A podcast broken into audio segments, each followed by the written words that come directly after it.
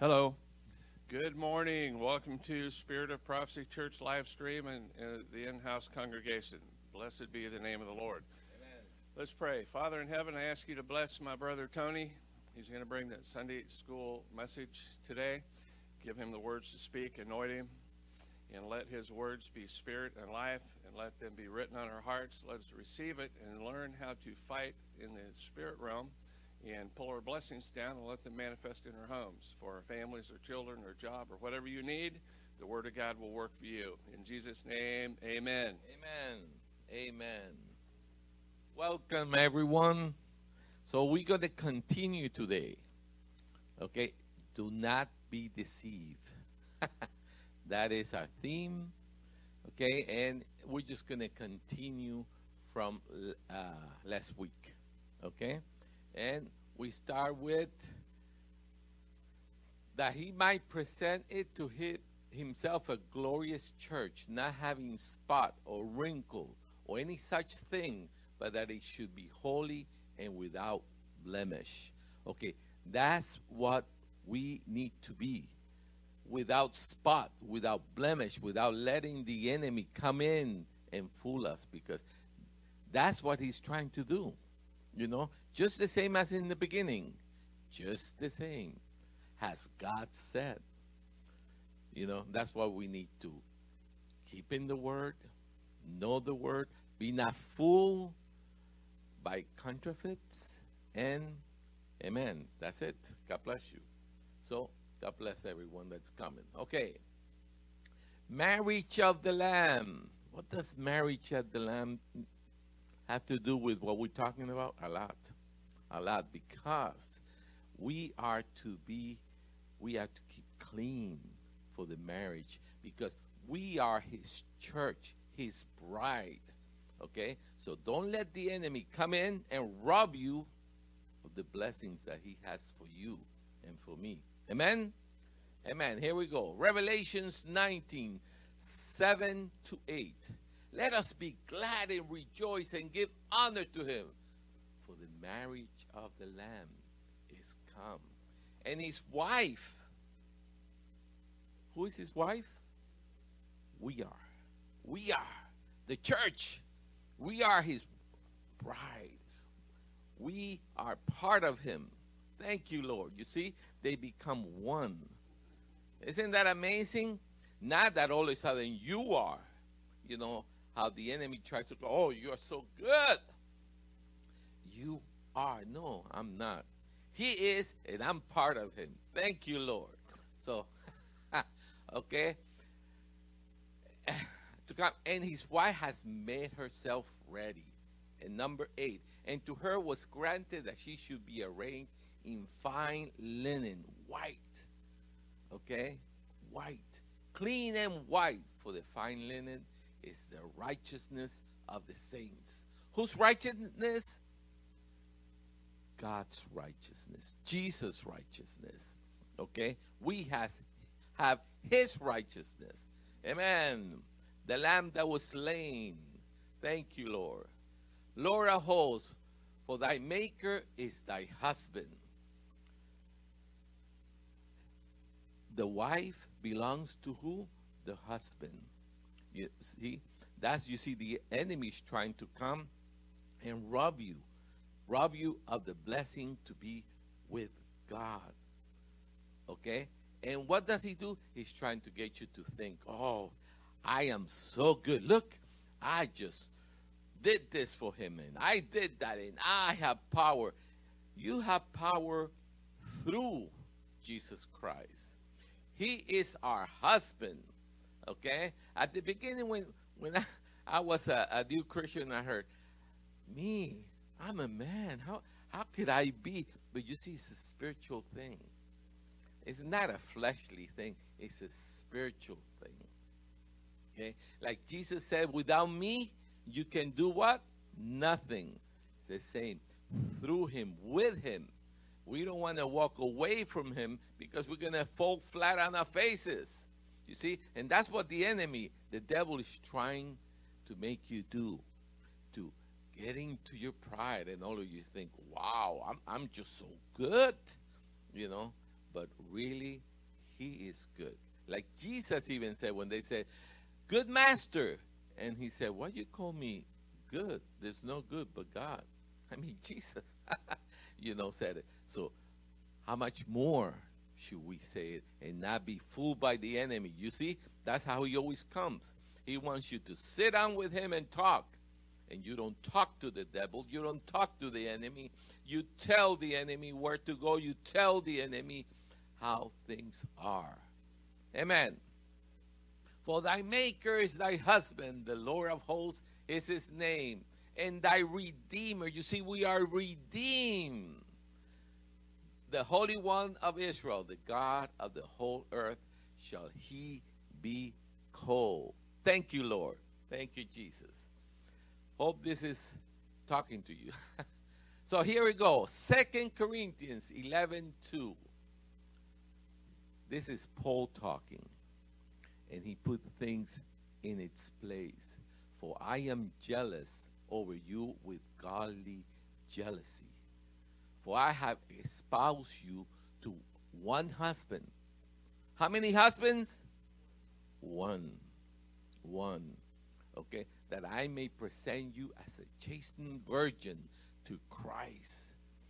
We are not going to be playing with the enemy and get sidetracked. That's what he's trying to do. Get you sidetracked to think you are.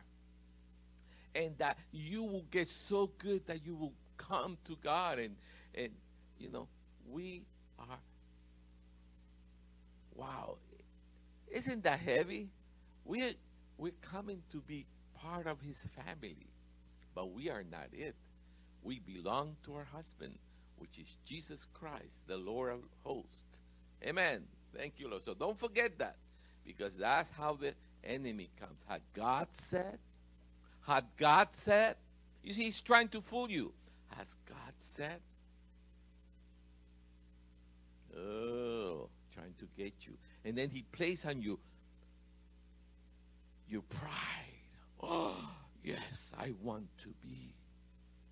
You know, that's why you have to take control of yourself and say, hey, you know, you talk to yourself sometimes. Hey, stop it. You know, that's not the road. Okay? We are followers of Christ. We are followers of our Lord. Okay? Thank you, Lord. John 3 20, uh, 29. He that has the bride is the bridegroom. Oh, but the friend of the bridegroom, which standeth and heareth him, rejoice, rejoiceth greatly because of the bridegroom's voice. This my joy, therefore, is fulfilled. You know who said that? John the Baptist. Okay? He was explaining it really good. You see, we are part of the bride. You see, he's coming for his bride. We are his bride. Isn't that amazing? We belong to him. We part of him. But what you need to realize that without him, you fall flat on your face. And that's what the enemy wants you to do. To get let you pride. Just just the same it's the same trick from the beginning. Get you so proud. You could be as God. I could be like a God. Yeah, knowing good and oh yes, I want that. You see, he's trying to get you full. Don't get full. And the sad thing is that many churches are falling for that. And you know, we need to pray for them. Not act all self righteous, but pray for them that they will not be sidetracked. Amen? Thank you, Jesus. Thank you, Lord. That was John the Baptist. That's amazing. Thank you, Lord. Okay. Mark 2:19 and Jesus said unto them, Can the children of the bride chamber fast while the bridegroom is with them? That's Jesus talking. Okay. As long as they have the bridegroom with them, they cannot fast. What is fast? What does what is fast? Gets you humble before the Lord. Right? It shows that you depend on him. But when Jesus was here, his church, his disciples were right there with them, you know. So they were taking part. But once he will leave, we will be uh, we will have to do fast to help us get closer to him. You know, so that's why he was talking here. Okay, here we go. Okay, now we're gonna get into the symbols. Though uh, uh, Prophet Leslie already went through some of the symbols, but you know, we're gonna go through some of them here. Oh, they're everywhere. And and the thing is this, it's just like the enemy. He just puts, oh, it's nothing. It's just a little, uh, it's nice for good luck. So so you you could obtain things, you know. And what they don't tell you is the spirit that you're getting with it. You know, it's a spirit. Okay? And you think, wow, it's so good. This is so nice. The Hamsa, I think I'm pronouncing it right. Okay, Hamsa. Okay, that that that uh, um, that little trinket, it comes even in, in, in some medallions and you know little things. Look at that. Pastor Lou saying that you know he has seen a lot of those in their house. They put it in their room. You know what they don't know is they're opening the door to the enemy. Come to my house, okay? Come, and it's going to be a spirit, but it's not the Holy Spirit. it's an idol. It's either a piece of wood, it's a, or made from metal or whatever. It's an idol. It's a vehicle of the devil, and we are not to bow down. Oh, I don't bow down before it, but you do. Amen. Look at that. If it's in your house, he said, you made him owner of it. So that's a pretty heavy thing. Well, in every explanation that we see, it has been used as a magical amulet, magic of the occult for thousands of years. In other things, you know, it's it's an idol. It's an idol that you leave, letting inside your house. It's the enemy. You opening the door. And if you open the door, you think he's going to come in? Yes, he will. And he's going to is he does he want anything good for you? No. he hates us. Why? Because we are God's bride.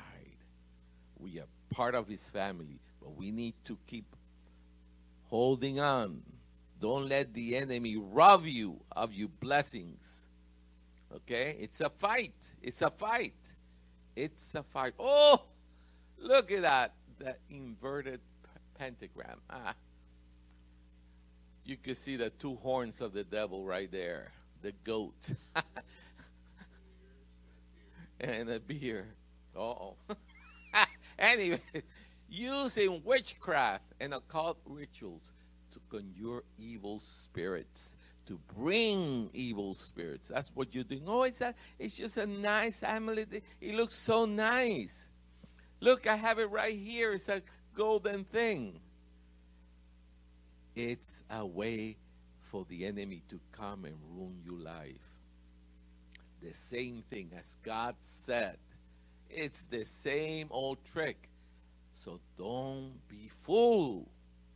Open your eyes. Don't drink don't don't don't let the enemy come to your house and have a cup of coffee with you. That's what you're doing. Okay, devil, come in. We're just gonna talk. We're just gonna talk, okay? Well, that's what got Eve into trouble. She started talking to the devil. Amen. Or whatever they were drinking. Maybe it wasn't coffee, but what drink. Okay, don't let the enemy in. Close the door. Don't start talking to him. He doesn't want anything good for you or for me. He wants to destroy us. Amen? Amen. Here we go. Well, here it is. The Baphomet. Is it? Am I pronouncing it right? Baphomet. Okay? A demonic deity and symbolic of Satan. That's who you're inviting to your home. Come, Satan. You know, I'm gonna let you in, but be careful. I'm not. I'm not gonna bow down before you. You know, I'm not going to do. Well, you are doing it. As soon as you let him in, that's what you're doing. Okay? Oh, I don't worship any other gods. I ju- these are just little symbols. It's nice. No, it's not nice. It's a way to destroy you. That's what he wants to do destroy. Oh! This talks a lot to me. Look at any, not any, but most of the programs for children these days. You see those little nice little things, they're so good. They're so nice, you know. Uh, uh, and look at this is the same devil. It's just it's a demon. They just put a mask so they could go into your children. They could, you know, come into your children. You know, I mean, there's so many things. It really gets me mad because you know I have quite a few uh, grandchildren, and if you see any programs, um, not any, but most of the programs today, you know, they put serpents there. They put evil spirits. They come, but they just all all of a sudden nice, and they talk, and it looks so nice. So that's why we need to be awake. You see, the devil is not only yes. Yep. Yep. Yes, sir. The devil's mark, the mark of the beast. And not only that, that's also the, the pentagram, the inverted pe- pentagram. You know, it's witchcraft. Witchcraft. Okay? Don't let the enemy fool you. This is a reality. He's trying to destroy you. But the problem is when we forget we are at war. That's the problem. Oh, we are peace. We are peace. There's no problem. You know? No, there is a problem. We need to be awake. We need to be awake and know that we are at war and have your hands up. Don't let the enemy fool you. And don't be the enemy's next meal. Amen. Okay? So don't let your children, I mean, you really need, if you have children, look what they're seeing. Help them. Don't let, you know, all this little, this, there's a little, uh, uh, uh, kind of, uh, little cartoons, you know, and, and all of a sudden I said that the children were looking, I started looking at it, really beautiful, everything. But then you realize, where's the mommy? Where's the daddy? yeah. There's, there's a hope. Exactly. It's just, you know, the way they want to get in because they want to destroy you. They have an agenda. And the worst thing, this is for the kids, this is for the children. Oh, it's so nice. Look, how, it just has big eyes. Yeah, those are little horns, but that's nothing, you know. It is. They're trying to get your children. The pentagram. Oh, oh, another one. Symbol using what? Witchcraft. Oh no, but it's why? Why witchcraft? It's not, no problem, right? Why witchcraft? It's witchcraft. witchcraft is witchcraft. you know, it's just how to fool you to let them in. Is how we have to wake up. You see, we live in a beautiful country, and sometimes we don't see, you know, a lot of things. We both we think, oh, we protected here. We we we not like the rest of the world. Well, you know what?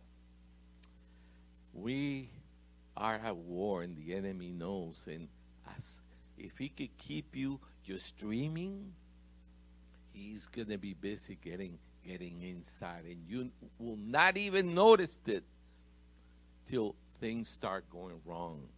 Okay? So don't let the enemy here. Oh, this is just a cross. How beautiful. It's just a cross. Well, it's not a cross. It's the ankh, ankh, right? I think it's a symbolizes fertility rites. But look at this.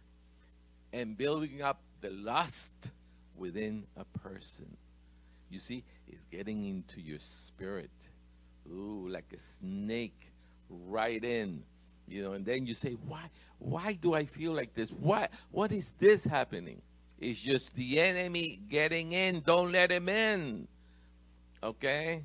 Don't be one thing, don't be afraid of the devil. That's that's another thing. Because if you're afraid of the devil, oh no, no, no, this is yeah, yes, rebuke it, send it out, but do not be afraid. Do not be afraid. Why you think the Bible tells so much? Do not be afraid. Because if you're afraid, it's showing that you are bowed down to the to these things. No. You are child of God. You know, that's why it's important to know who you are in Christ. You're a child of God. You rebuke that, and I'm not going to have that there, and just get it out. That's one thing. But not, oh, oh no, no, no. You letting you letting that spirit in. Fear. Fear is a spirit. So I, I just a little warning.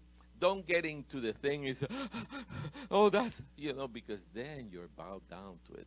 Then he could come and attack you. So be on guard. Okay. Lust. Wow, that's pretty. Whoa, look at oh, this is a cross for sure. Yeah, this is just a nice little cross. The Tau cross, symbols of the god Matras. This is a lot of this is Indian, you know. Uh, by the way, I love Indians. I was, you know, in India for four years. I love them. You know, I saw so many people change. So when I talk about India, you know, there there's so many sheep there, you know. But what I'm talking is about all these other spirits that come, you know, in the sauce. okay. Anyway, so symbol of the god Mag- uh, Matras are the Persians and the Assyrians of India. Okay. The Aryans of India. I'm sorry. Okay?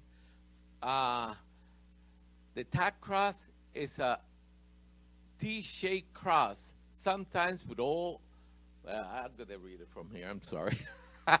the tie cross is a T-shaped cross, sometimes with all three ends of the cross expanded. It is called a tie cross because it is shaped like the Greek letter tau, which is its uppercase has the same appearance as Latin, uh, the Latin letter T. So it has meanings. All this has meaning, and it, it's a way to get into your house. How many people have you seen with a little, you know, that right holy? Look at that. Look at that. No, I, I saw it so many years I didn't know what it was, but it's another symbol, another way. They I mean, what we're seeing here is just a few of them. You know, there's so much more. You know, what we have to remember is is the enemy trying to come in. The enemy trying to invade you. Okay? And we need to be aware and we need to help our children. We need to help you know, uh, uh, our sheep and tell them what really is happening. We are at war. This is not the Peace Corps, okay? We are at war, and we need to wake up and see and be fighters for the Lord, or we're going to be his meal. Next meal. Oh, did I pass it? Did I do that? Yeah. Okay, I'm sorry. Okay. Oh, yeah, here it is. It is associated with the good with good luck. You know what? Good luck is a spirit. Good luck is a spirit. Fortune in the occult, the Italian horn, they call it. Oh, it's so nice. It's just a little horn. Oh, it doesn't mean anything. Well, it does. And if you guys have a dollar, just look in the back. It's right there in your dollar. Okay? The all seeing eye. Oh, but that's that's God's all seeing eye. No. This is Satan. he he wants to have an eye that sees everything, but he doesn't. He's not omnipresent. You know, he's just a copy. He wants you to believe it. Oh, he's so powerful. He's so powerful if you're afraid of him and you let him. That's the thing that you need to know. As a child of God, you know, with our husband, we belong to him. He cannot touch us unless we bow down to him. How do we bow? Oh, but I don't bow down to him. But being afraid is bow down to him. You're showing that he has authority over you. So that's why we need to be awake. You know, oh, we we seeing all these things, but the worst thing you could do is oh, you know, because that's fear. And if you show fear, it's just like a mad dog. Dog coming to you. If you start running, he's gonna be by you because you're afraid. You're running. You're in retreat, and he's gonna come and he's gonna do what? Yep. He's gonna bite you or whatever, or jump on you or whatever. Okay, so you have to stand on your ground and know what you have. The gates of hell, imagine the gates of all hell will not prevail against who? His church. And that's why you have to stand firm. Not be afraid, but stand firm. Amen? Okay, anyway, I went from the dollar bill to, but that's it. It's right there. The all seeing eye. Lie. The eye of Lucifer and those who claim to control, to have control of the world finances. There they are. You know, bow down to me, they say. And that's why you have to be looking. Oh, this symbol is so nice. I see it all over the place. It, it's okay. It's white and it's white and black and a little dot white and oh, it's so nice. Yeah, till you start seeing what it is. Okay, Order and Chaos Institute of, of Stage is showing all that, you know. The two great opposite principles, I'm sorry, the two great opposite principles or forces of the whole entire play. Everything that everything depends. That's a bunch of baloney. You know? That's a bunch of baloney. God doesn't have any dark in it. There's no evil in God. God is all good. Is God good? God is all good. Okay? God is so clear. There's no dirt. There's nothing evil in it. And that's why they're saying, oh, it's good to have a little good and a little bad. And we just play with the wind. No, sir, don't be fooled by the enemy. That's what he wants you to do, to be fooled. Okay? And think that it's okay. It's not so bad. Oh, you guys are just, you just, you know, everything is bad for you. No, sir, we just we just have to keep our eyes open. We need to keep our eyes open. It's the same thing, just as the beginning. You see, I always show that, but it's really it is the same thing. It's the devil coming, trying to get in. The problem is when you sit down with him and start talking, you just close the door. Get out. Don't listen to him. When the devil tempted Jesus, you remember what he did? They said, Oh, really, devil? Really? Is that what you saw? No. He didn't give a place to the he didn't give place to the devil. He hit him with what? The word of God, the truth. The devil tried to, you know, kind of kind of this symbol he brings truth and lies, you know, together. Oh, like the swaying, you know, garbage of a serpent, you know, oh, it's okay, it's not so bad. There's where you have to stand. That's why you need the word. The word, the word, the word. The word is not, oh, well, maybe yes, maybe no. It's not the, I just be, ah, yes. No, it is, it is either good or it's bad.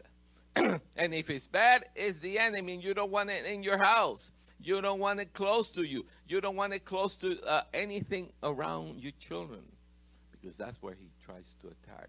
Oh, I don't know if you've seen this symbol, but we seen, you know, even when they were having all that, you know, all those, uh, uh, um, you know, huh?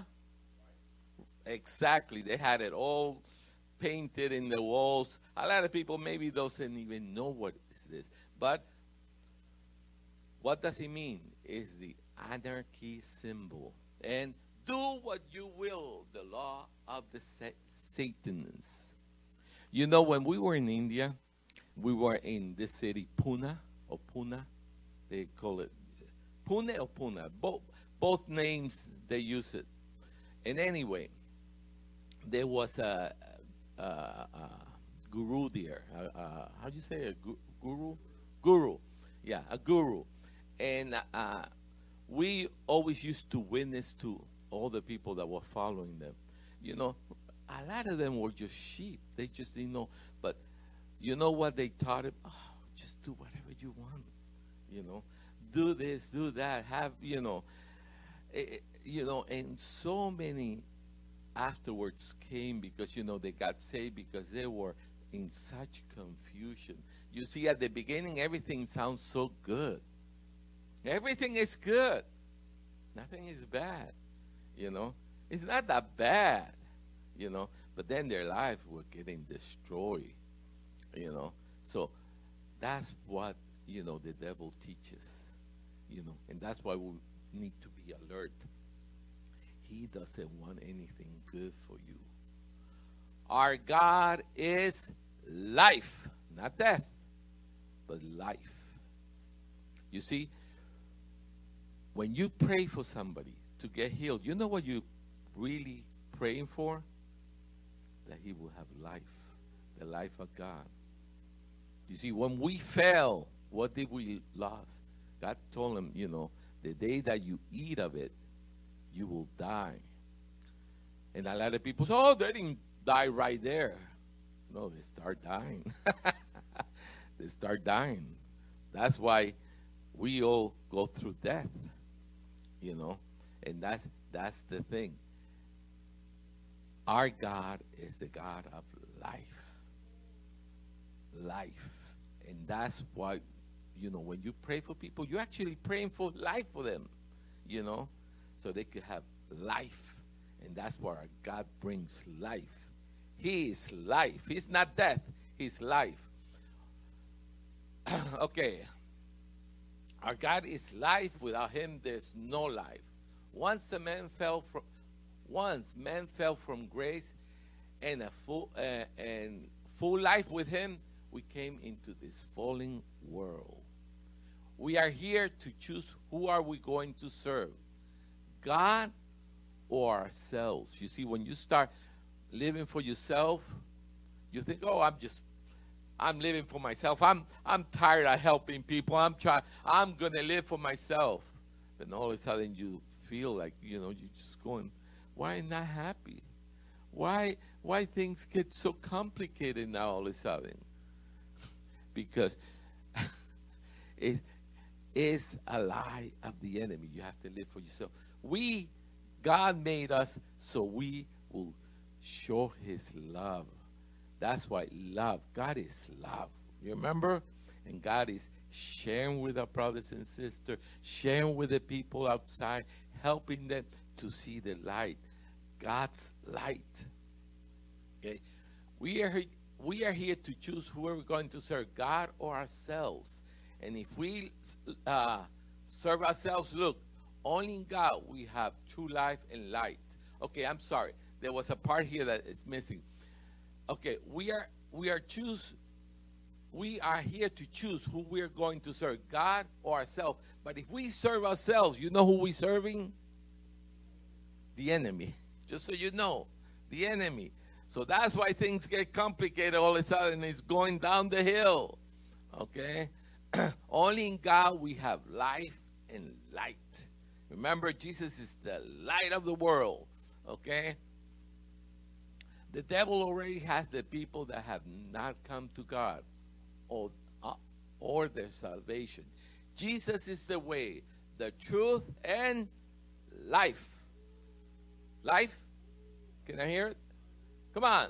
Life, amen. Life, life, His life. Without Him, there's no life. Simple, simple. With God, there is life. Without Him, there's no life. So going away on your own, and I'm going to live for myself. I'm going to have fun now. And all of a sudden, you life starts turning miserable. You know why. if you're away from Him, if you're away living His life, and His life is love with your brothers, with others, telling them about Jesus, then you know your life turns into hell. Like that scripture that just came to me. Um, what is it? I forgot it. Anyway, all the nations, how it starts? All the nations that forget God. No? Okay. Oh, got it. The wicked shall turn into hell, and all the nations that forget God. So that's why we need to pray for this nation. okay? That's a pretty heavy scripture. Okay? The wicked shall turn into hell, and all the nations that forget God. So if you love this nation, we need to pray for it. And we need to have a revival. People coming to Him, and we will. In Jesus' name, one way or another. Even when things start getting a little really weird, then people, a lot of people come to God. So praise the Lord. God gets some of his greatest victories out of seeming defeats. Amen. Amen. So without him, there's no life but death. That's it. John 14, 6. Jesus said unto him, I am the way, the truth, and life. No man comes up to the Father but by me. He is the way. Who is the way? Jesus. He came, He made the way. So He is the way. And did Jesus say just live selfishly? No. He said to share, you know. And where there's two or three gathering your name, he said, I'm there in the midst of them. Okay? That's why we need each other to keep ourselves going in the Lord. It looks like I'm going out of a theme, but I'm not. it's just it, that is the point. You see, if the devil could get you alone, you know, it's a lot easier for him to fool you. That's why you need your brothers and sisters, and that's why you need, you know, your leadership so they could help you keep in the way, in the narrow way, and not go off the way. Because if not, the devil comes with all these trinkets and lies and this, and it's so easy, a lot easier to get you sidetracked. Okay? So, John 14, 12 to 14. Verily, verily I say unto you, he that believeth on me, the works that I do, shall he do also. Okay? You can do the work that he did. But not because you are so great, because he is with you. Okay? And greatest work than this shall he do because I go to my Father. He's going to the Father. So he's going to help us. Okay? And whatever you shall ask in my name, that will I do. It doesn't say, that will you do. Say, that will I do. Jesus will do for us. Okay? Amen. So that's why we need to be very close to him. Okay? okay. Uh, you shall ask in my name. That will I do. That the Father may be glorified in the Son. If you shall ask anything in my name, I will do it. He doesn't say maybe, maybe I'm going to think about it. He said, I will do it. Is the Lord a, a liar? No. He says what he does. Okay? So if anything goes wrong, where's the problem?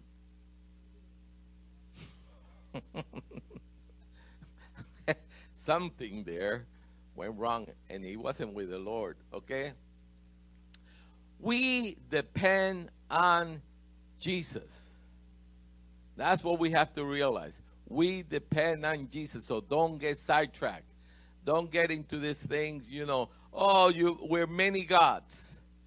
you know, there's not such such a thing as many gods. Well, in a way, yes. in a way, yes. You start going with the gods, which are, you know, which you know what they are, you know, and you go away from the God with a big G. And does that have consequences in your whole life? So keep close to Jesus, keep close to Him. Okay, it's all through Jesus. He is our husband. We depend on Him, not ourselves. Do we depend on ourselves? No, because why we're sheep. We get sidetracked very easy. We could get sidetracked with other things. I am the vine, John 15, 5. I love this verse. I am the vine, you are the branches. He that abideth in me, and I in him, he that abideth in me, and I in him. You see, if we abide in him, he will abide in us. Okay, that's very important. Don't let the enemy think that you are. If he starts going, oh, you know, and you see your pride going, oh, I'm so good. I just pray for him and he got he got healed. I have such power. I'm just so close to God that God no. You didn't do it. you didn't do it. Wake up. You didn't do it. He did it because you were obedient. But be careful because that's that's a very very dangerous point. You know, because if you start all of a sudden giving the glory to yourself, destruction is going to come. Yes, sir. Yes, sir. Okay? I, okay. He that abideth in me and I in him, the same, this, uh, I lost it. Uh, and him, uh, ah, yeah, yeah. He that abideth, I got it. And I in him, the same bringeth much fruit. For without me, you can do nothing. Amen. That that's that's the thing. Okay. We kind of Oh, actually we're finishing our time. Look at that. Yes, I thought we still had a lot more time. Okay. Share this with all your friends. Tell them. You see, people need to wake up. We need to be close to Jesus. Come to him the narrow way. Okay? And please subscribe. You have it right there with a little bell. Subscribe, put a, a, a like, and share with your friends. And, you know, you can contact us through that right there, the spirit of prophecy church.com. Okay? And that's it. Now, God bless you. Thank you. It was a blessing, and I hope this helped you. But we need to stay uh, close to Jesus. God bless you. Love you. Thank you, Lord.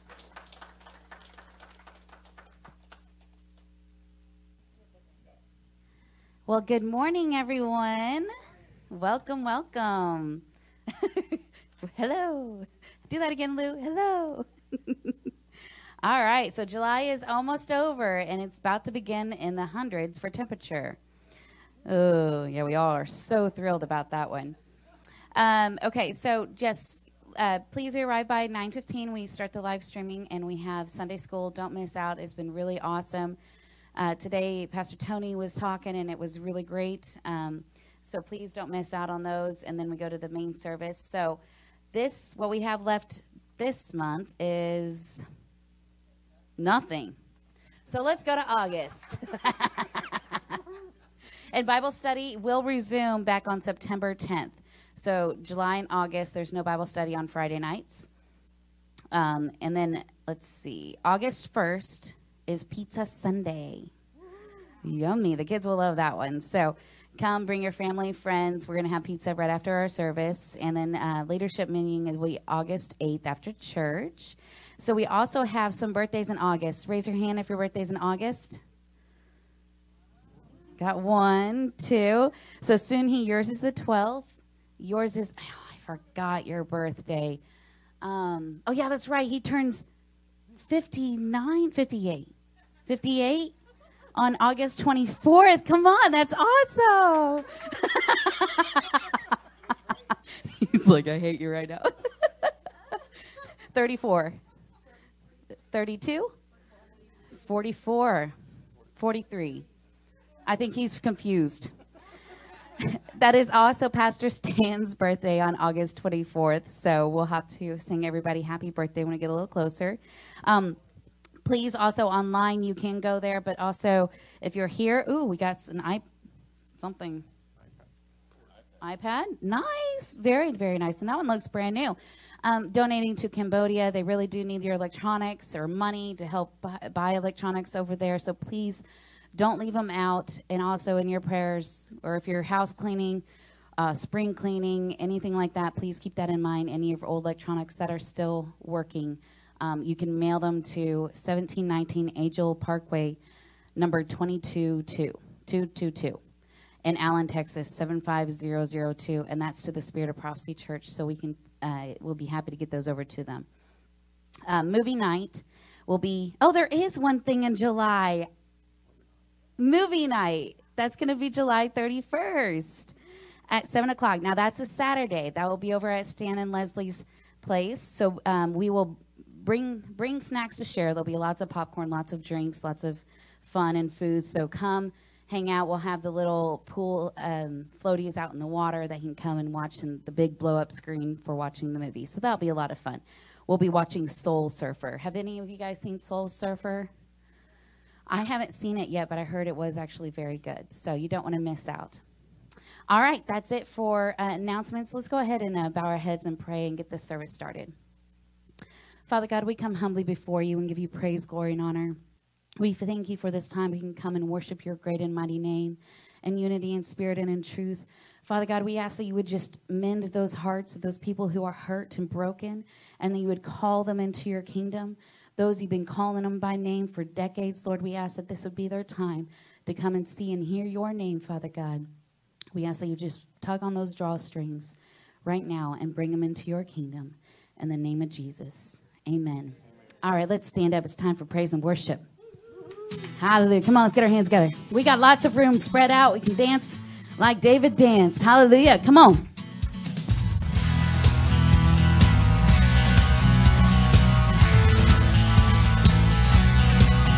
I will sing to the Lord, and I will lift my voice, for you have heard my cry. Yes, I will sing to the Lord, and I will lift my hands, for you have brought me out of the pit. For you have brought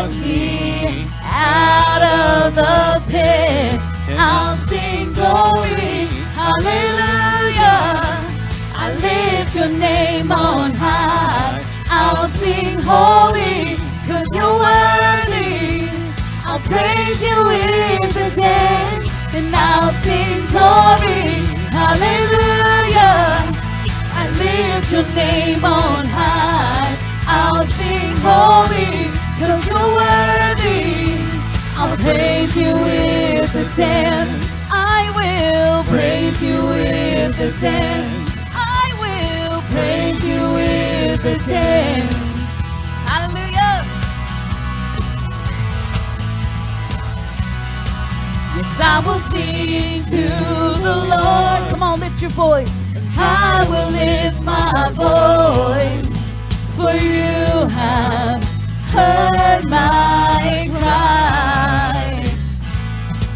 Yes, I will sing to the Lord. Come on. I will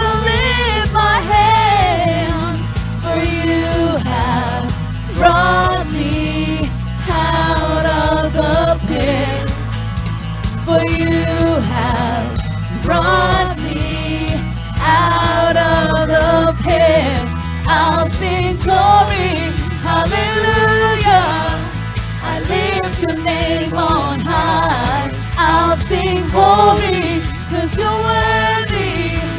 I'll praise you with the dance. I'll sing glory, hallelujah. I lift your name on high. I'll sing holy, cause you're worthy. I'll praise you with the dance. Come on, let's put our hands together.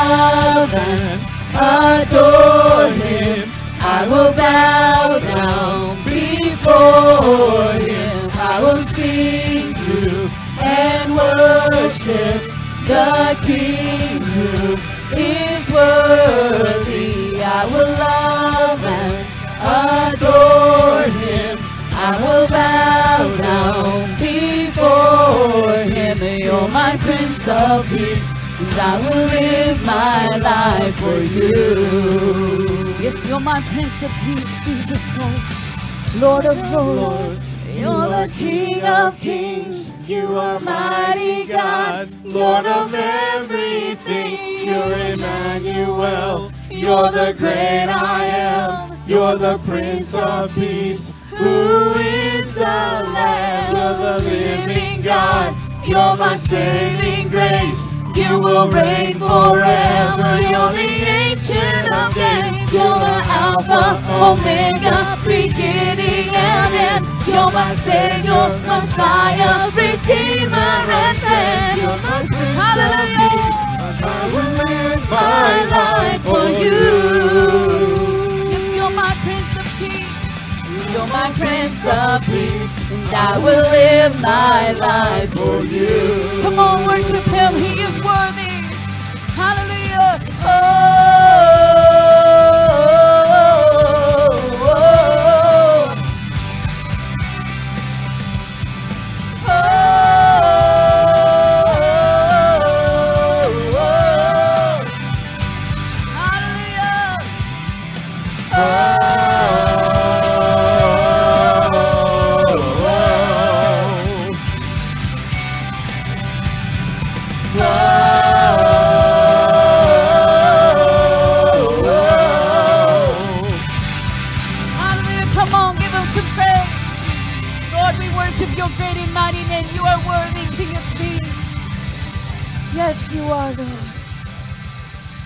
Father God, Prince of Peace,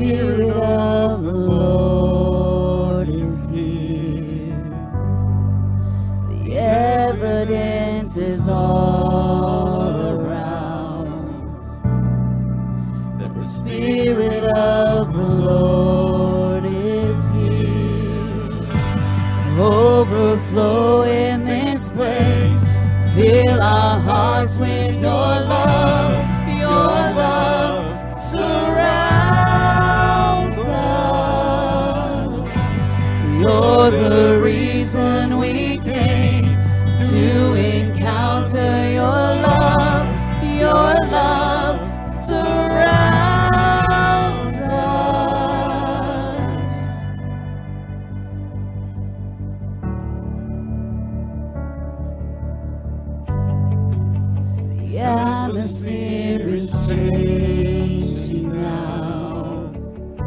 We welcome it. Spirit of the Lord is here. Come on, receive it, bring it in. The evidence is all Even though be pressed down, shade together, be still running over. the Lord, we receive Spirit it right now in the name of atmosphere is changing now. For the Spirit of the Lord is here. The evidence is all around that the Spirit of the Lord is here. Overflow in this place. Fill our hearts with your love, your love surrounds us. You're the reason we came to encounter your love, your love surrounds us. Overflow in this place, fill our hearts your love.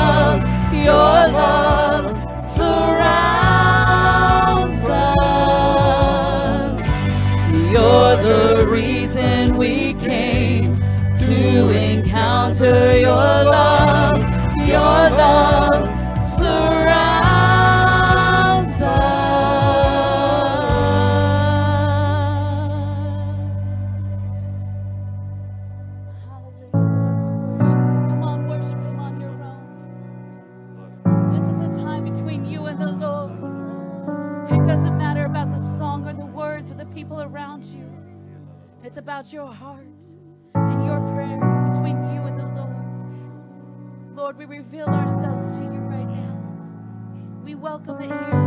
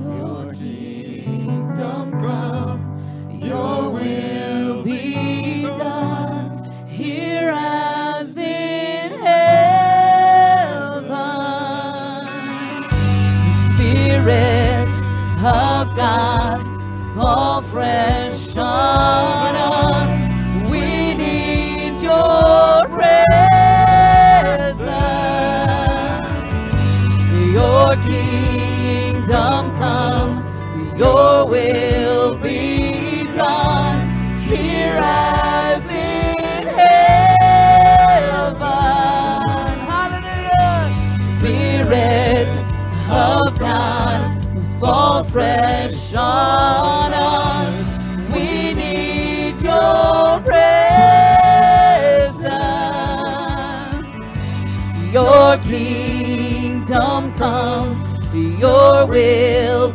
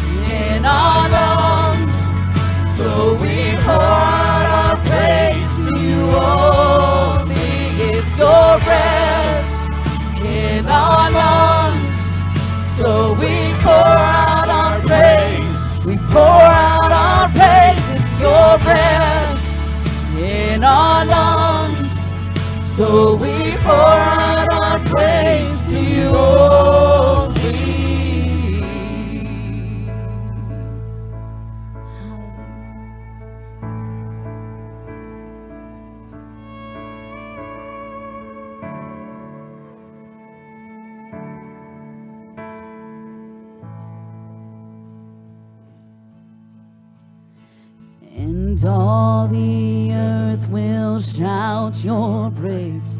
Our hearts will cry, these bones will sing. Great are you, Lord. And all the earth will shout our praise. Our hearts will cry, these bones will sing. Come on. Great are you, Lord. Come on, sing even louder. And all the earth will shout your praise. Our hearts will cry, these bones will sing. Great are you, Lord.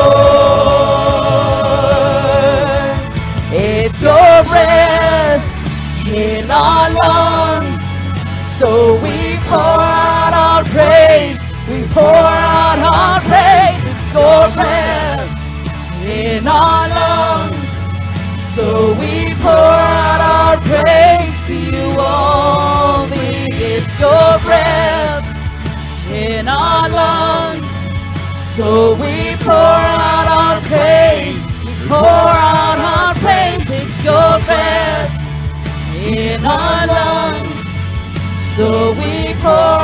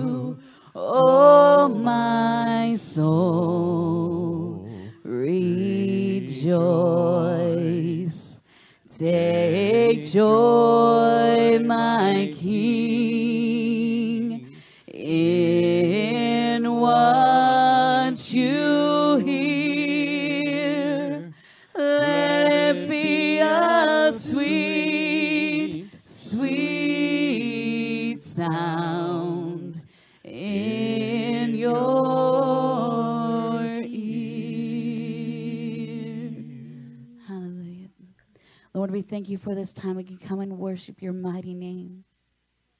There is power in the name of Jesus. And we honor you right now. We honor you in the name of Jesus. And we thank you for coming here in this place, your anointing coming here and falling on us this place. Lord, we thank you in the name of Jesus. Amen. You may be seated.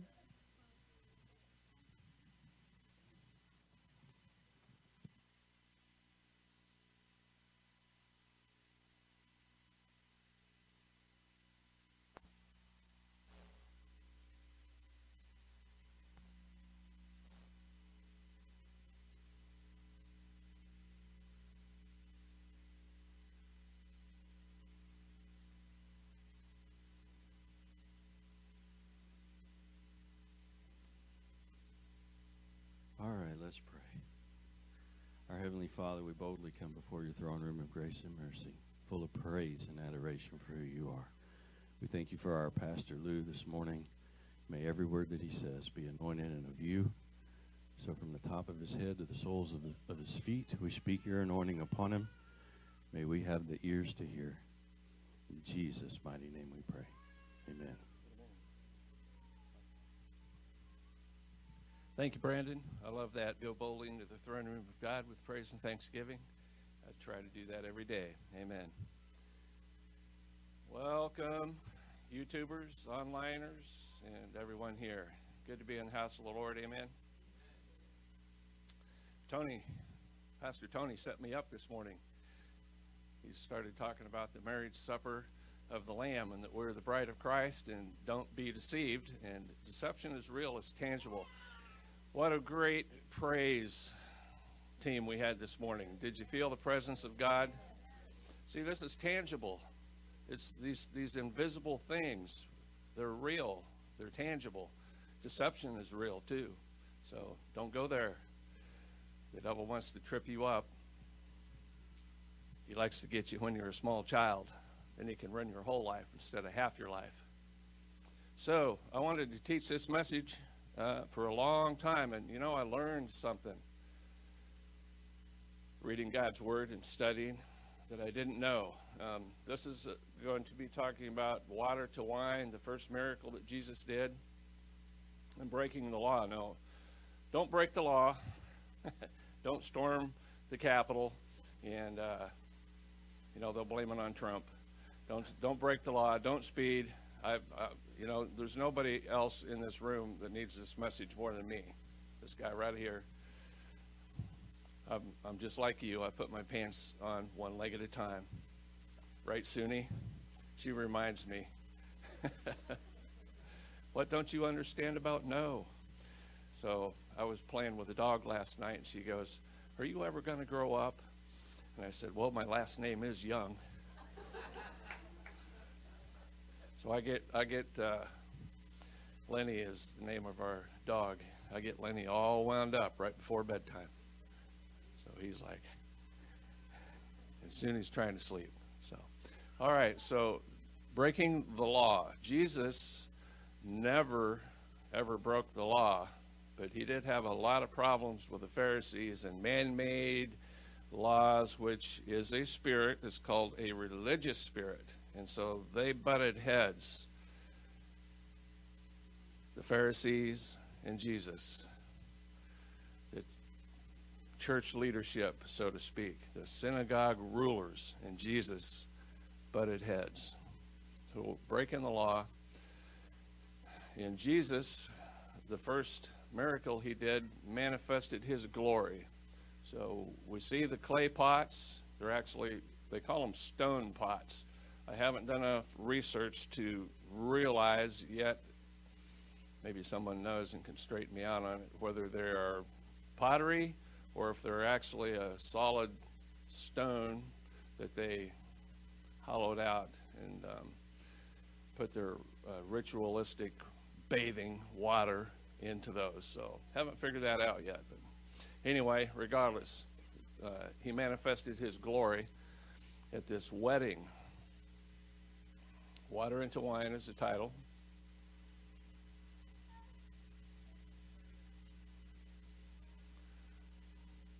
Stay tuned for station identification.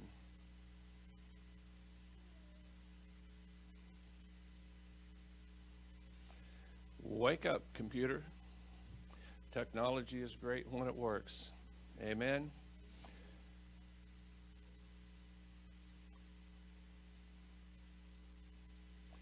So, this was the first miracle recorded in the Bible. So, we're going to read through the scriptures, and then I'm going to give you my breakdown or my take of how this operates. It's in John 2 1 through 11. In the third day, there was a marriage in Cana of Galilee, and the mother of Jesus was there. And both Jesus was called and his disciples to the marriage. And when they wanted wine, the mother of Jesus saith unto him, They have no wine. Jesus said unto her, Woman, what have I to do with thee? Mine hour is not yet come. I know you've heard this story before, but sometimes you need to hear these over and over because this is spirit. My words are spirit and life. His mother saith unto the servants, Whatsoever he says unto you, do it. And there were set there six water pots of stone after the purifying, after the manner of the purifying of the Jews, containing two or three firkins apiece. Jesus saith unto them, Fill the water pots with water, and they fill them up to the brim. And he saith unto them, Draw out now, and bear unto the governor of the feast, and they bear it. And he saith unto them, Draw, oh, double slide. Verse 9 Then, when the ruler of the feast had tasted the water that was made wine, and knew not where it was or where it came from, but the servants knew, the governor of the feast called the bridegroom, Come here, son. And saith unto him, Every man at the beginning does set forth good wine, and when men have well drunk, then that which is worse. But thou hast kept the good wine until now. Amen. This beginning of miracles did Jesus in Cana of Galilee and manifested his glory, and his disciples believed on him. No, we have a ministry called a deliverance ministry where we cast out demons. And usually, when you see that word manifested, it's not uh, in a good light. So sometimes uh, people will growl and we'll go, they're manifesting. Well, this is a time where this word is in a good way. Jesus manifested something good, and that was his glory, which is a miracle. So, anytime you see a miracle happen, that is Jesus Christ manifesting his glory. Could be a healing, could be raising the dead, cleansing the lepers, the blind shall see, the lame shall walk, whatever it is. It's Jesus Christ manifesting his presence and glory. And because of that, the disciples believed on him. And miracles are for more so for non believers because we don't have to chase signs and wonders. They're supposed to naturally follow us. Put that in your pipe and smoke it. I've chased them for years. I don't chase them now because they chase me. Woo! Hey, that's the way it's supposed to work.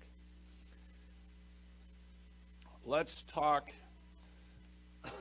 Let's talk about Jewish weddings, which are totally different than the way we get married now in America. The first century Jewish men proposed to Jewish women by offering a cup of wine with these words.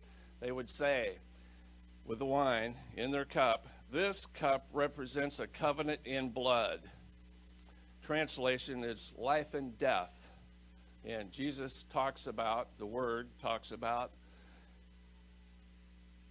woman, submit to your husband, and husband, love the wife like Christ loved the church and be willing to die for. So when you get married, you're supposed to be willing to die for your wife. Hello? Protect her, make her feel safe, provide for. Don't get married and think like, well, now I got two incomes, so you're going to help support the household, which is okay, but the, the, the you know, if you want to get married, make sure the man has a job because if he doesn't, you'll wish he had one. So they would say this cup represents a covenant in blood, and the woman would, it says, by taking a sip from the cup, she would accept the proposal. So, will you marry me? And she says, Yes, I will. She drinks of the cup. Okay, now this is important.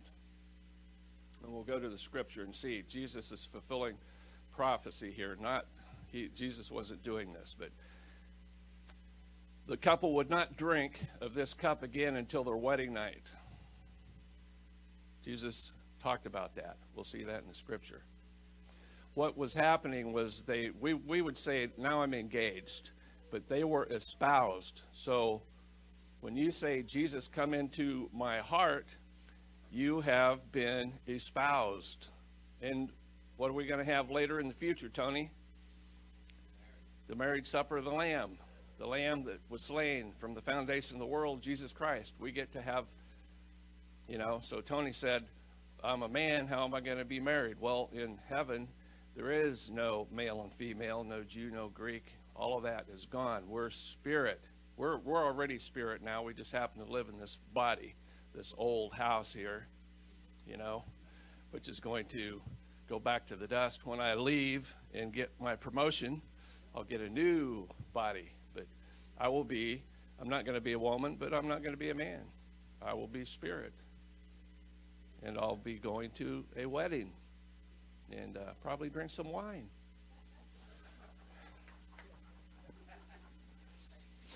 With my husband. because I will be the church, the bride. So here you see they're pouring, uh, it's just a picture of, the, you know, they're filling the water pots with water. All right, let's see what we can glean from these scriptures here. In the third day, there was a marriage in Cana of Galilee, and the mother of Jesus was there. So the third day, when we see that, we think, okay, this wedding started on, let's just say it started on Friday. It didn't, but let's just say it did. Friday, Saturday, Sunday. So this is Sunday, right? This is the third day. That's what we would normally think. That's I'll show you. It's not. It's not. That's not what the way it is. And there was a marriage, and the mother of Jesus was there. The way they did marriages in the Old Testament was it was a community event. And so, because we know Jesus' mother was there, this is probably somebody that lived close in their community that possibly some people say would have some people say it was a close relative. Some people say it was Jesus' sister.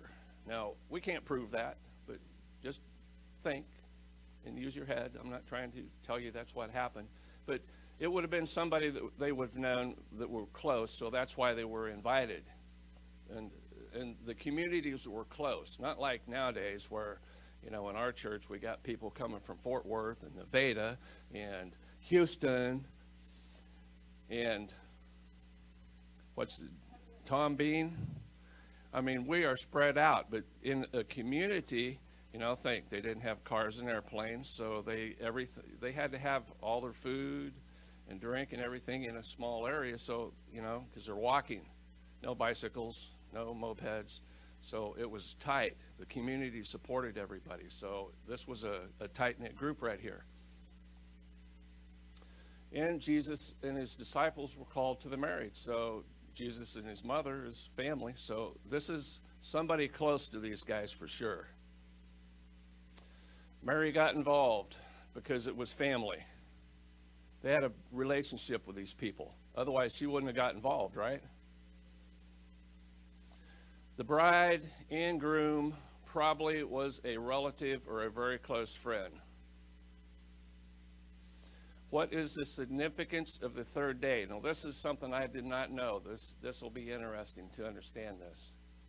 So let's go back to Genesis. This is a Jewish type of a teaching and tradition that Westerners here in America, we don't understand this stuff. It's like, why did they say the third day? Well, here's why.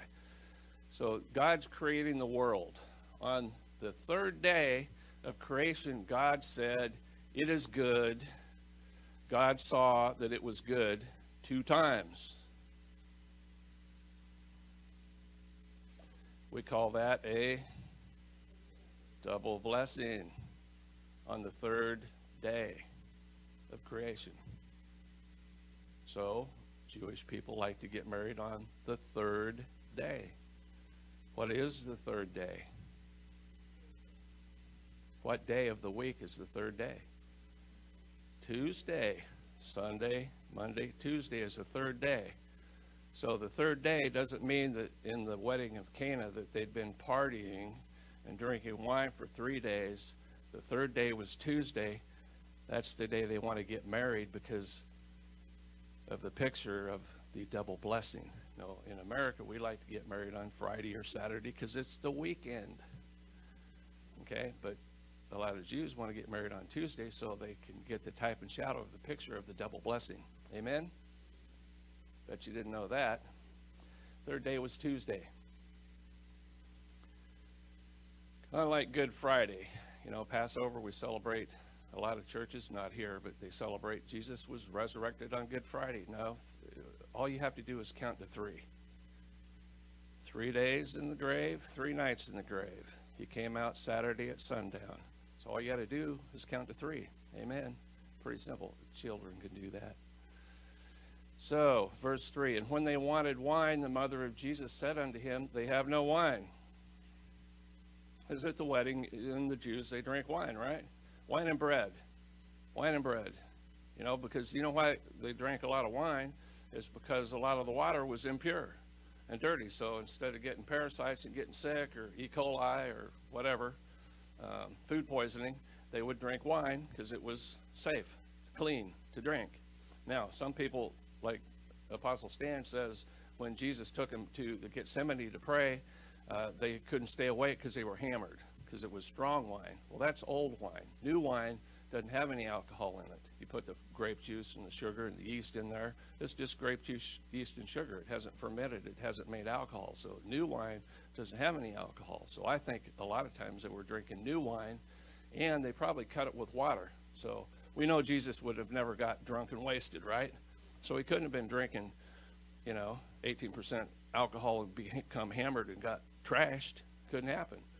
So, you know, but that doesn't mean they didn't drink wine. So they, they were having wine at the wedding. Wine was culturally and religiously important. It was made, it was something that was made intentionally and with quality. And I also learned, you know, before I got saved, I used to drink a little wine. It wasn't my favorite, but I've, I've had some wine. But I learned something about wine and something the bridegroom was supposed to provide for his guests. Now, uh, hope I don't get ahead of myself, but if you were the bridegroom and you ran out of wine, now good, and I've been told that if that would happen, you could actually be sued. Believe it or not, that's what I've heard they were supposed to not run out of wine.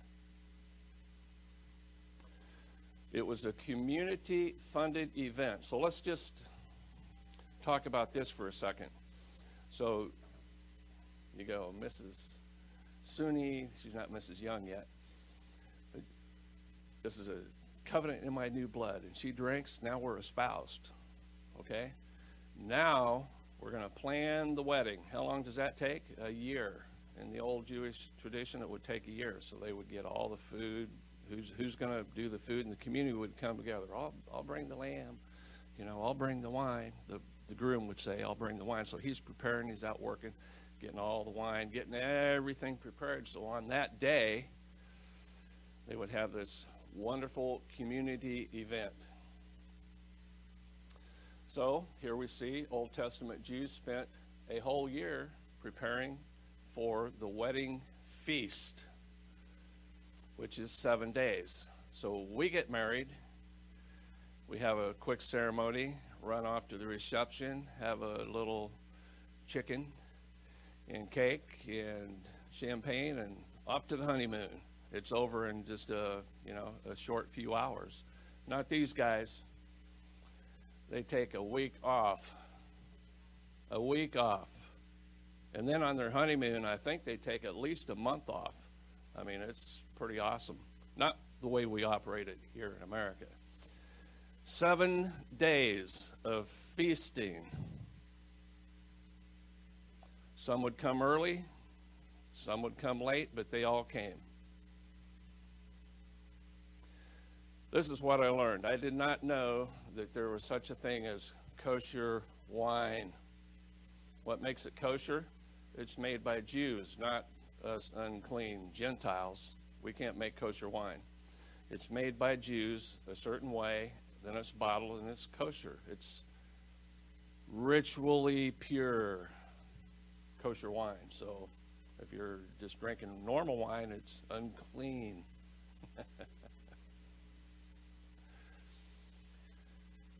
Did they run out of wine because they had been celebrating for three days? No, because the third day was the first day. These guys ran out of wine the first day. Very bad. Very bad. They ran out of wine the first day. Tuesday, the beginning of the wedding, they ran out of wine. To run out of anything, especially wine, would have been a social disaster. Can you imagine your Facebook page, your Twitter account? You're going to get canceled. You ran out of wine. Well, this is, I mean, like I told you, they could have been sued because they expected, you know, you got all these guests there, the whole community showed up, and you don't got no wine. Running out of wine was a big deal. It was embarrassing, shameful, and humiliating. You know, in Korean culture, they talk about your face. So if you shame the family, you know, it's a shame culture. You know, you, you wear this shame thing. You know, and Suni tells me, um, she can read me like a book. She goes, When you're happy, it's all like this, and when you're sad, everybody knows it because she can tell by my face. But they get shamed, and it is a stigmatism, and it stays on them, and it, and it doesn't just shame the person, it shames the whole family, right? The whole family is disgraced, so they're always putting on their best foot forward, but inside, not so good.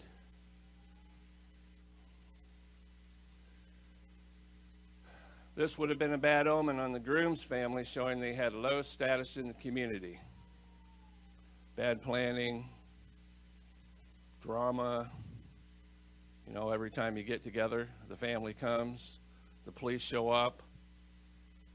Been there, done that. Drama. This was low status. Probably fight break out the first day no wine. Are you kidding me?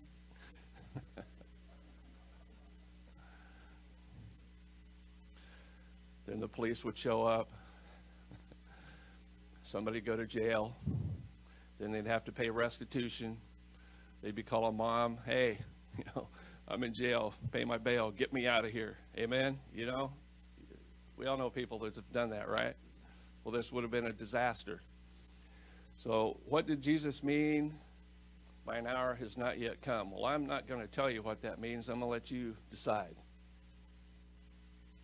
Did he mean I have not been crucified and buried and come back to life and defeated death? Did he mean that? Mine hour has not yet come? You know, Jesus was led into the wilderness by the devil. He was tempted in every way that we get tempted in lust of the eye, pride of life, lust of the flesh. After he, yeah, the Spirit led him. First John the Baptist dunked him in the River Jordan. He got mikvahed, he got baptized, and the Spirit came down on him. Then he was able to whip our, you know, Slewfoot, our enemy that likes to hang out with us all the time. I don't know why he likes to hang out with us because we're totally different. Right, Tony? We make agreement with him. We don't know who we are, and then he comes in and sets up shop, and we just he's there. We not you know going to have coffee with him, right? Don't have coffee with the enemy.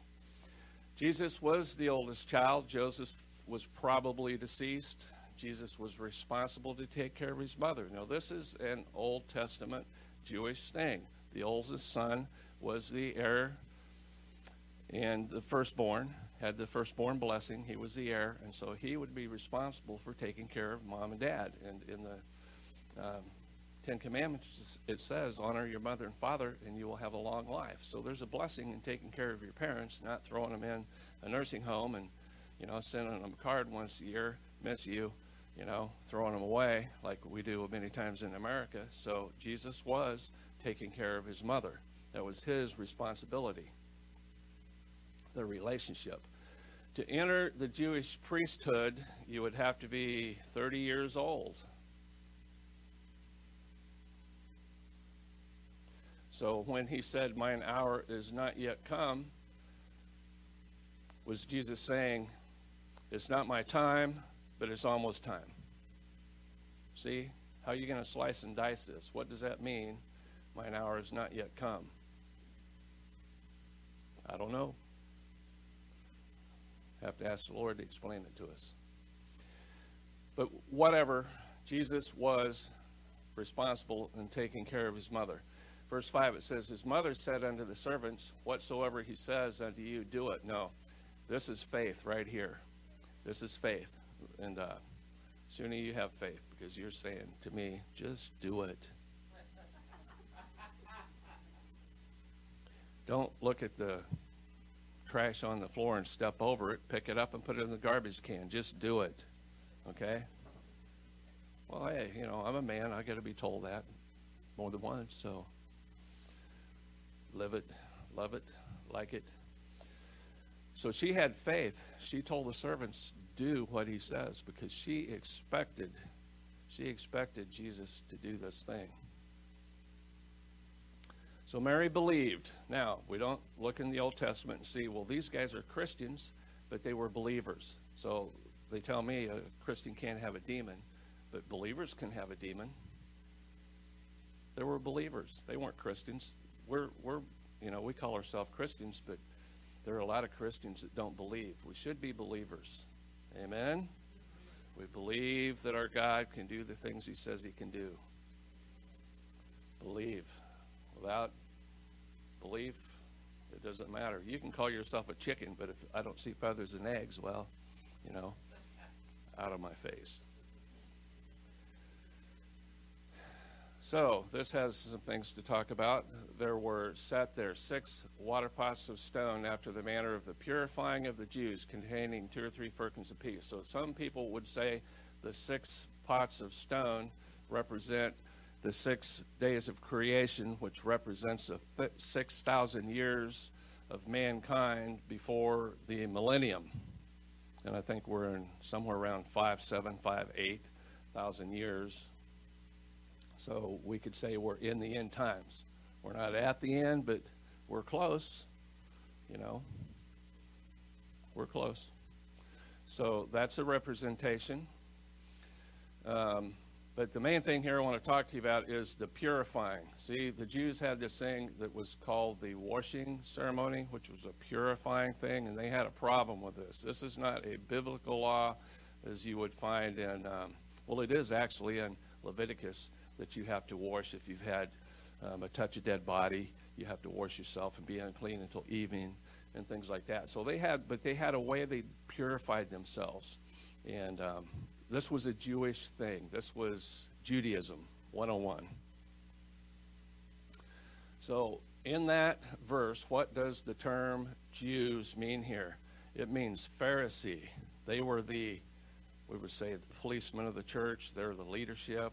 You know, if you are walking more than you're supposed to take the many steps on a Sabbath, and they would be going, You broke the law, you walked too far. Or if you, in the Old Testament, if when they were having manna come down from heaven, no work.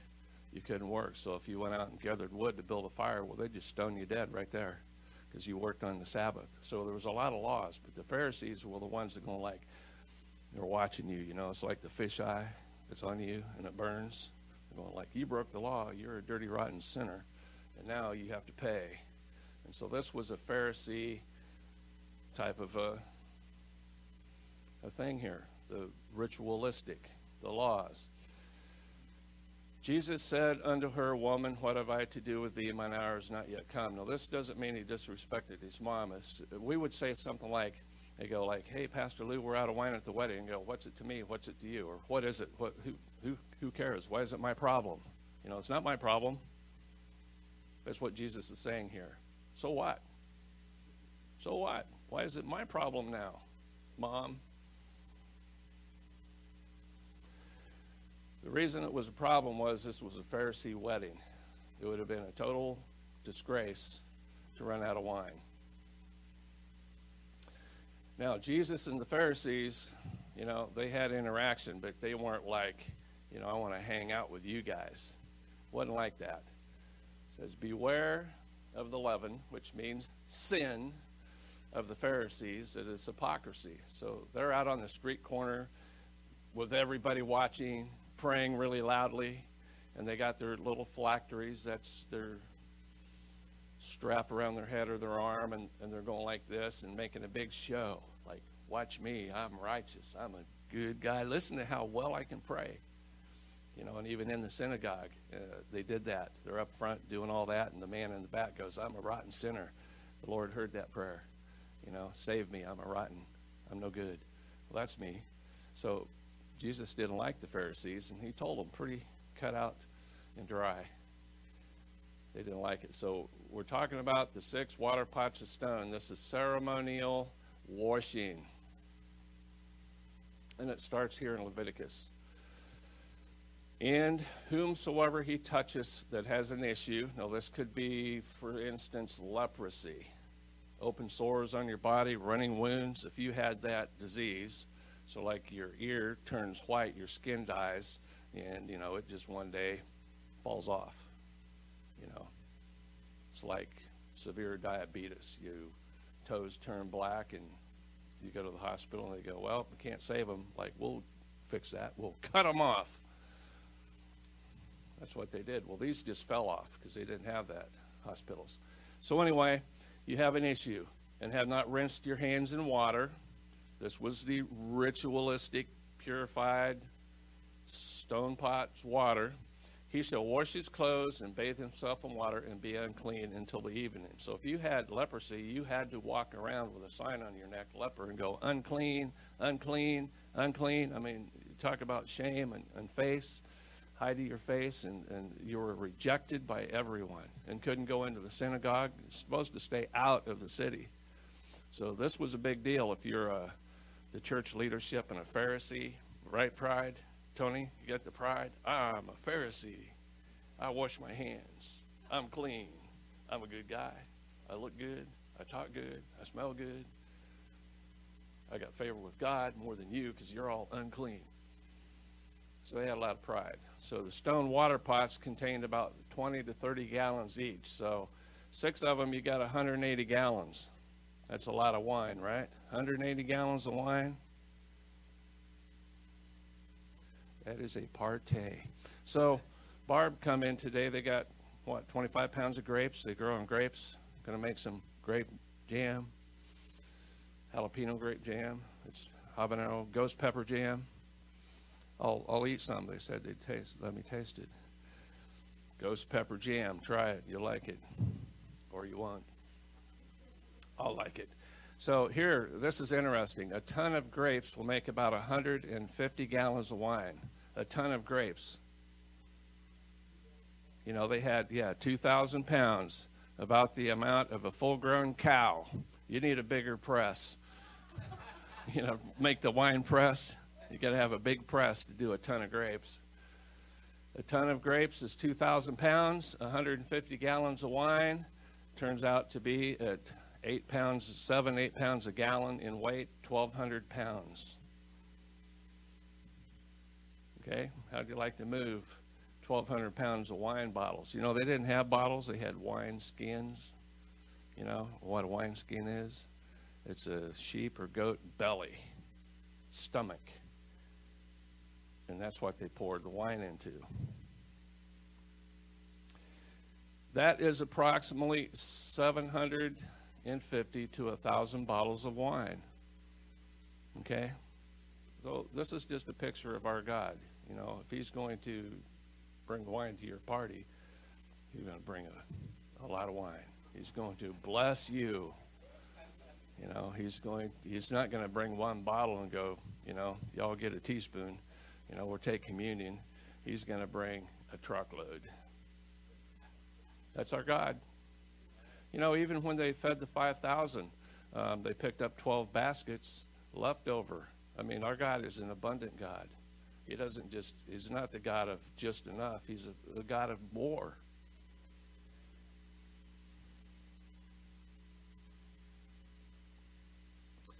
Okay, now we're back to the law, the rituals. How do you make your ritualistic water pure? And this is not biblical. It's found in the Talmud, which is uh, extra biblical. Jesus was upsetting religious traditions. Imagine that. You know, he called the Pharisees den of vipers. We're going to kill some sacred cows. Get your guns out. Get your sword out. Sacred cows make the best hamburgers. We kill a lot of sacred cows here in this church. Hallelujah. Praise the Lord. Who got to witness the miracle? Think about this. You got all the people in your city, all your family, all your friends, all your buddies, and some of your enemies hanging around because you got wine. You know, if you want to have people come over to your house, just, hey, I got beer, wine, and alcohol. They'll come. They will. It worked for me in the old days before I got saved. When the beer ran out, they all went home. so, did Jesus announce and say, Look at me, I'm God? Did he say to the religious leaders, Look what I did? See what I did? Only the servants knew what happened. There's a picture here. If you want to see God move, get under a ministry and serve, and you will see you'll see the power of God. So there's a blessing in serving. Was the Messiah saying, I'm here? He didn't do that, did he? Jesus had plans beyond behavior modification. He came to offer complete transformation. So, like I said, our God, He doesn't do it the way we want to do it. He does it His way. You know, it's like salvation. In America, we think that means when you die, you go to heaven, you're saved. But what it really means is saved, healed, delivered, made whole, and preserved. You get the whole enchilada, whether you know it or not. The check, you know, is good. The money's in the bank. Just go cash it. So that's why Paul said, work out your own salvation with fear and trembling. It means work out your deliverance, work out your healing, work out your being made whole. You got inner wounds, he paid for that. You got pain, he bore your pain. Whatever you need, Jesus is the ticket. Punch the ticket, cash the check. He paid for it. It's ours. It's who we are in Christ. We have a heritage. We're a child of God. You know, if you don't know, you wake up in the morning and feel dog tired and worn out, just say, I'm a child of God. And say it and say it and say it until you start believing it and realize you have a heritage. Amen? And you'll have complete transformation. He didn't come just to cast a demon out from you, He came to keep you healthy, make you prosperous, give you life abundantly. Water from the jars was usually for cleansing the outside of the body. Once in a while they would drink it, and Jesus replaced it for something on the inside. Get the picture? You know? We talk about John the Baptist. He baptized with water. It was an outside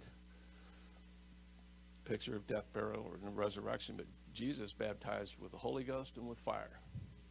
Two different things. And so wine represents joy. And a lot of Christians I meet, they don't have joy. They go, I got bills I can't pay. I'm fighting with wifey. I'm fighting with hubby. My kids won't listen. My car's broken down. You know, but Jesus wants to meet those needs. And you have to say yes. You know, don't wait for God to come down and drop a gold brick on your head and say, Bless me. He wants you, it's a two edged sword. He wants you to do, you do the natural, he'll do the super. Amen? We have to, it's like a marriage. We're talking about a marriage here. Amen? I have to provide for Mrs. Young, but, you know, she keeps the house clean. She's a good house cleaner. So she has some things that she needs to do to help. You know, it can't just be one sided, right? We can't look at God as a one arm band in the sky. I need this, I need this, I need this. And then, you know, we come to church an hour a week and think we got, we're cool. We, we need, you know, how would you like to be married? And you see your wife once a week and then you go off and do what you want. She'd be smacking you in the head with a frying pan, right? You, boing! Yeah, I'll show you some love. It's a marriage. Hey, marriage is hard work, right? You guys that are married, it just isn't like, a, you know, these single guys, I want a wife. It's going to be so awesome. Well, you know, come and see the ones that are married and ask. They'll tell you the truth. It's hard work. It's hard work. And you know what? It takes money to have a home and a, and a marriage. You know, it, it takes a lot more than love. You need love, but it takes a lot more than that. So if that, if you think you're going to live happily ever after on love, you know, come see me. I'll pull you out of your dream.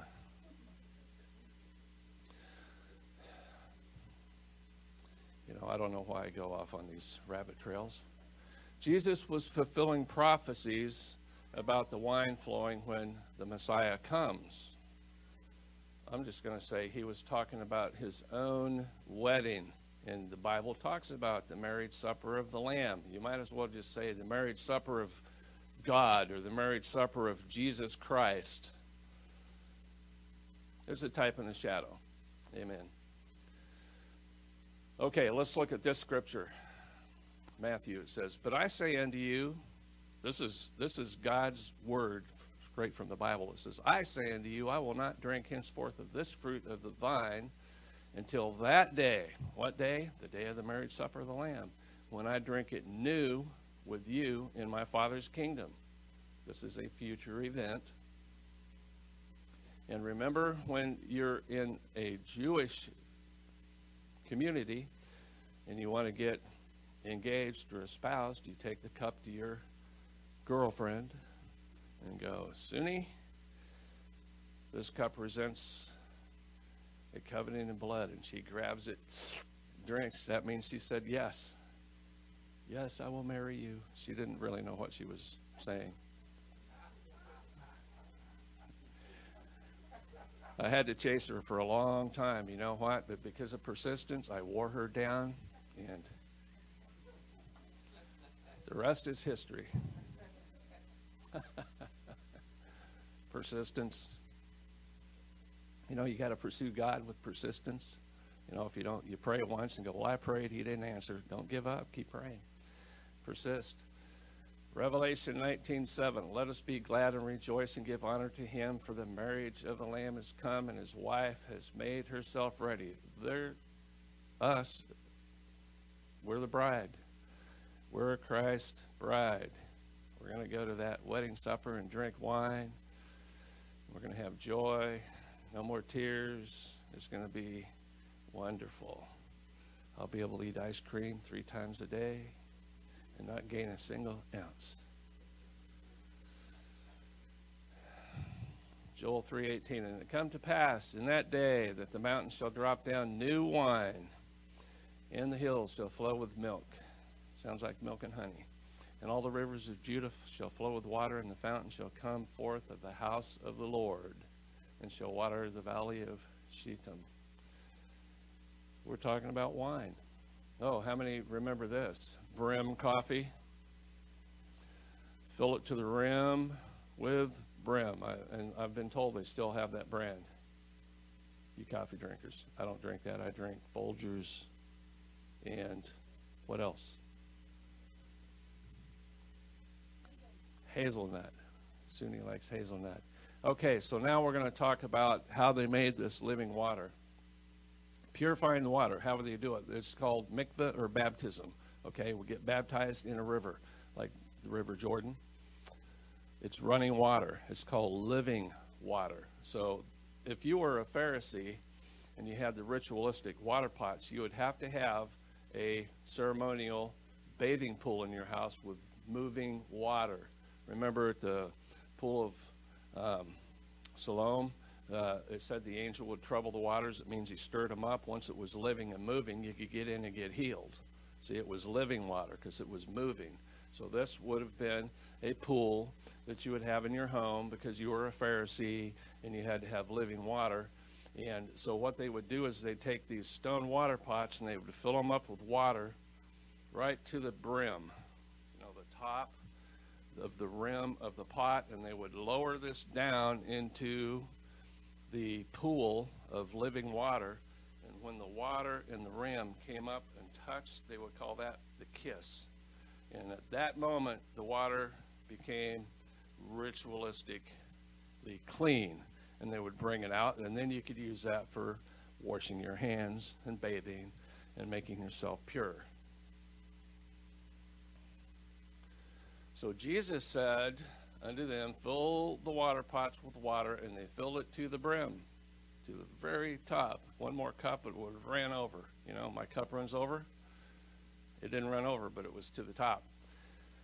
And he saith unto them, Draw out now and bear it to the governor of the feast. And they bear it. Now, another word for this could be director of entertainment. See, these guys planned for years. So somebody would be made in charge, your captain. You're, you're the captain of, you're going to watch over the entertainment. So you're going to get the music and make sure the food's all, you know, lined up. Well, this was who that was. The governor of the feast is the director of entertainment. So he's in charge and they're going to give it to him. If he approves, then, you know, party on. When the ruler of the feast had tasted the water that was made wine and knew not where it came from, the servants knew, see, you want to see these miracles? Serve under a ministry, and you'll see the signs of God. They will manifest, manifest in a good way. So the governor of the feast called the bridegroom. He goes, Hey, whoo, this is good stuff, man. And he said unto him, Every man at the beginning does set forth good wine, and when men have well drunk, then that which is worse. But thou hast kept the good wine until now. See, we haven't got the good wine yet. Where's the good wine going to come? In the future, where will it come? The marriage supper of the Lamb. That's the best wine. I can't wait. You know, when I become saved, I quit drinking. So I haven't had any wine for how many years now? 1999. 1999. God showed up.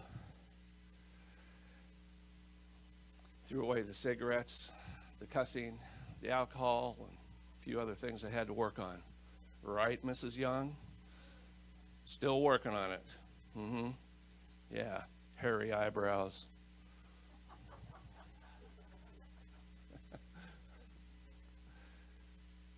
so we got clean and unclean ritual washing and defiled. What would defile the six stone water pots? The slightest taste of wine. Now, you know, if you empty out a wine bottle, even a glass bottle, you smell it, you smell the wine and the alcohol, right? Well, that's what happened to these stone water pots. So, after the wine went into the stone water pots, those things just became unclean. So now you're the Pharisee that stands on the street corner and does all these prayers like I'm special and I got six water pots at my house and oh my God, they've been defiled. No, it says the governor of the feast didn't know what had happened, but and Jesus didn't run around going like, "Hey, I I turned water into wine. I'm God. Look at me. Ha." But you can guarantee that sooner or later, the word got out. See, the governor of the feast, if he would have known that they put wine in those ritualistic water pots, he would have went through the roof into orbit. They would have had a meltdown because Jesus just barbecued a sacred cow. So I didn't know what was going on here when I started to teach and study on the miracle, the first miracle, but Jesus was breaking tradition of man. And we have that in the church today. We have denominations, right? Well, you can't speak in tongues, that's from the devil. You know, you can't prophesy because, you know, that went away with the apostles. So we have a lot of tradition.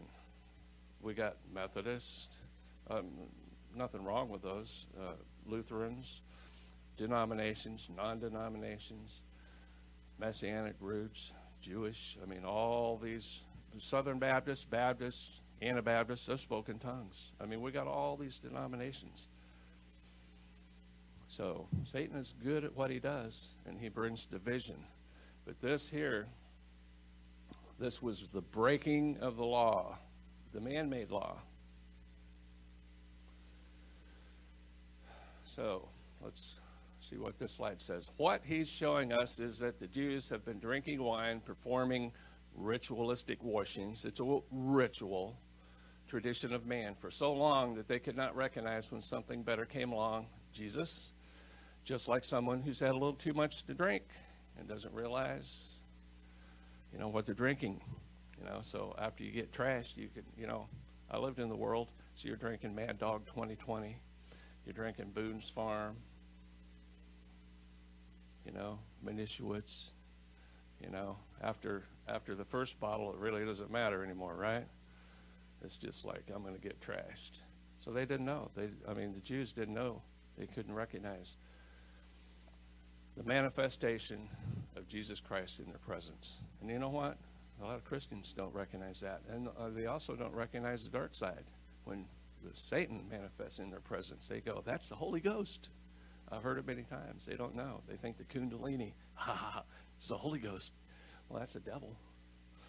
So works on both sides. The grass is not greener on the other side. Stay on the side of Jesus.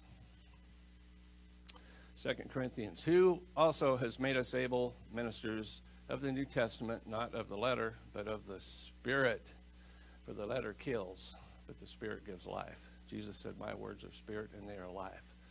I come to give you life and life more abundantly. So let Jesus into your heart. See, that's when you become espoused in the future. You know, if, if you're engaged to someone, you're not going to go out and misbehave and fool around, right? In the old days, they called shotgun weddings, you know, and the Jews, if you had adultery, they would stone you. Jesus, just like uh, Mary and Joseph, you know, her belly starts to swell. He goes, I'm going to put you away privately so I don't embarrass you, but well, you're not going to be my wife. So an angel had to show up and say, you know, because the, once they were espoused, they would separate for a year while the bride and the groom would get ready and the bride would get ready. And people would be watching them, you know, with a fish eye that burns. And if they did anything wrong, it would come back to the family and go, she did something or he did something, and you guys cannot go through with this wedding. Okay, so if we are espoused to Jesus, we're supposed to behave. There's some things we're not supposed to be doing because somebody's watching. You know, both kingdoms are watching. Satan is watching. And if you step in it, he has legal right to come and set up shop in your house, your house, your body, your mind, your will, your emotions. He will hurt you. You won't like what you get. You, Satan says, Come over here and I'll give you what you deserve. You know, people say that. You know, you're successful in business, someone else, your competitor, come over here, I'll give you what you deserve. And they do. You won't like it. Don't cross the fence. The grass is not greener on the other side. Oh. Then the Pharisees. Then came together unto him the Pharisees and certain of the scribes which came from Jerusalem, religious spirits. The Pharisee is a picture of religious spirits. And when they saw some of the disciples eat bread with defile, see, this was now they're unclean. That is to say, without they didn't wash their hands, they found fault. You didn't wash your hands, you're unclean. What are you doing? What are you doing? You're a Jew. You're in the synagogue. You didn't wash your hands. Unclean, rotten sinner. For the Pharisees and all the Jews, except they wash their hands off, eat not, holding the tradition of the elders. See, we cannot go with tradition. You know, some traditions are good. So in the Christianity, we take the bread and the wine to communion. And the Apostle Stan says we don't do it every week because um, we don't want it to become like passive potatoes. But Jesus said, as often as you eat and drink, do this in remembrance of me. So it's for Jesus, to remember Jesus, to remember what he did. But these guys, you didn't wash your hands, so you're unclean. And they held the tradition of the elders. And when they come from the market, except they wash, they eat not. And many other things there be, which they have received to hold as the washing of cups and pots and brass vessels and of tables. So they had, they have 613 laws. You know, how are you going to keep that? You can't. Don't even keep one. You know, don't walk in the flesh, walk in the spirit, because the letter kills, but the spirit gives life. Amen. There's a message there. Then the Pharisees and scribes, church leadership, ask him, Why walk not thy disciples according to the tradition of the elders, but eat bread with unwashed hands? Well, let me tell you, I can eat a chicken salad sandwich without washing my hands. And uh, I pray over my food, so it's blessed, you know. I don't have to worry about E. coli drinking goat milk because I pray over it. And that makes it clean. It's sanctified by the Word of God. So you don't have to do the traditions. He answered and said unto them, Well, has Elias prophesied of ye hypocrites? This is why he made so many friends with the Pharisees. he goes, Elias told me about you bunch of dirty, filthy rats, you hypocrites. It is written, the people honor me with their lips, but their heart is far from me. You know, when you're espoused, you say, Jesus, come into my heart, you're espoused. We're the bride of Christ. Well, they said they had Jesus in their heart, but they didn't. They just talked about it. You know, I'm praying. I'm look at how good I am. I'm a Pharisee. I'm a scribe. I'm uh, running the church. But inside, they were dead men's bones. They, they were dead because they walked in the flesh, not in the spirit. Howbeit in vain do they worship me, teaching the doctrines and commandments of men. Okay? Really, if you're walking in the spirit, you only have one one commandment. Love your brothers yourself. That's it. Love. If you don't got love, you're a sounding gong, a cymbal. I mean, in other words, you know, shut up. You don't know nothing about Jesus Christ. You just know about him, but you don't know him. See, once we know him, that's when things change. Amen? So the Pharisees knew about God, but they did not know God. Time. Soon he's going like, time. Let's see how much more I got here, Mrs. Young. See, I have a wife. You know, they direct my path.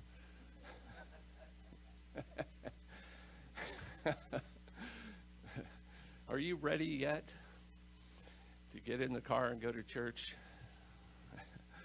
For laying aside the commandment of God, you hold the tradition of men as the washing of pots. We already said that. Okay, I think we can go to the end.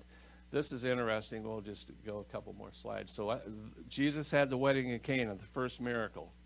Okay, it says in John 2:13, and the Jews' Passover was at hand, and Jesus went up to Jerusalem. So they were seven days at the wedding. Then they went. This was before Passover, which would have been before sometime in March or April. They had this wedding. Here's what Jesus did. He went into the temple because he's so favored with the Pharisees and scribes. He kicked the tables over and said, "You made my house into a den of thieves." and um, you money changers and he just he took out a whip and started beating people and throwing the tables around and he made a big fat hairy scene and so they wanted this is why they never liked jesus you know he he's breaking the traditions of man so if there are traditions in your life or you're doing rituals you know they told a story about um, mom baking the ham. She'd cut the two ends off the ham because Christians could eat ham if you pray over it. So they cut the ends off the ham and baked it. And they go, Why do you do that? Well, I don't know. Mom did it that way. So they asked mom, Why did mom do it that way? They asked grandma. And grandma said, Well, we cut the ends off the ham because the pan was only this big. So they do traditions. There's a lot of traditions in people's lives. And, you know, we need to learn how to walk in the Spirit and live and move and breathe and have Jesus manifest his presence in us. Amen. Amen. So if you're in traditions or you're in a church that has these traditions, stop it. Do it a new way. Jesus is showing you we can break those traditions. He broke it. All we have to do is say yes and acclimate it into our life. Amen? Okay. A couple more things. Mem- ministry membership. Online, you can sign up or come if you're in the Dallas Metroplex. Sign up and fill. We're trying to um, expand and move out of this building into a larger building, which takes money. If you don't know, running a church, uh, you know, they cost millions. I think we're looking at a five, six million dollar building, and so we ask you to, if you like the messages, support us, become a ministry member, and then tithe where you're fed. If you're getting fed, tithe here. If you're not getting fed here, tithe you're getting fed. And if you're not tithing, um, you know, don't come to me and ask for a handout because the Lord's not going to bless you with finances. You have to tithe. You have to put the wood into the stove before you get heat, right? You can't say, stove, give me heat, and I'll put the wood in later. You do what the Bible says, and the Lord will bless you. Solemn September Assembly. Pray for America. We need you to sign up and come. Uh, Tony said, if you don't realize we're in a war, hello, I'm telling you, and he's telling you, we're in a war, and the battle is hot, and Satan is hiding in plain sight, and most people don't even know he's there. But he- even if even if you recognize him, but you don't see him, he's still there. He's a spirit. There's good spirits and evil spirits. We got two kingdoms. We're a spirit being functioning in a spirit world. So we need to pray for America because we are under attack, and whether you know it or not, they don't like Christians, and just because they haven't said chop your head off yet, it's coming. So we need to pray. Come to the September assembly. Stand up and put your voice out there for Jesus Christ, and let's make some noise. Let's make some racket for Jesus, our King, who we're going to marry someday, right? So come to the September assembly online, click like, share, and subscribe so we can get the algorithms out and we can expand Spirit of Prophecy Church, Prophecy Club, Prophetic Oil, and all, you know, Watchman's Trumpet, School of the Prophets. It's all connected. We're feeding the sheep, teaching, preaching, training, and equipping. We need your support. And at the bottom of the site you're on, go down, scroll down, and it says donate, give. Don't forget to do that. And up here we have the buckets. Oh, Cambodia. Somebody gave, it looks like a tablet or something. Bless you. Bless you. We are looking for support for Cambodia. So, Father in heaven, I thank you for today. Bless your children. Let them have this word stick to their heart like spiritual superglue. Let them go boldly into the throne room of God with praise and thanksgiving. Take their heritage from the Father get their blessing to manifest in their hand and protect them and guide them and speak to them in the way that they will hear and understand that you're with them and protect their children. And please come back next week and we say it all done in the name of Jesus, the mighty King, our husband. In Jesus' name, amen, amen, amen. So the offering baskets are open, and if you need prayer, come forward. We will pray. Thank you for coming.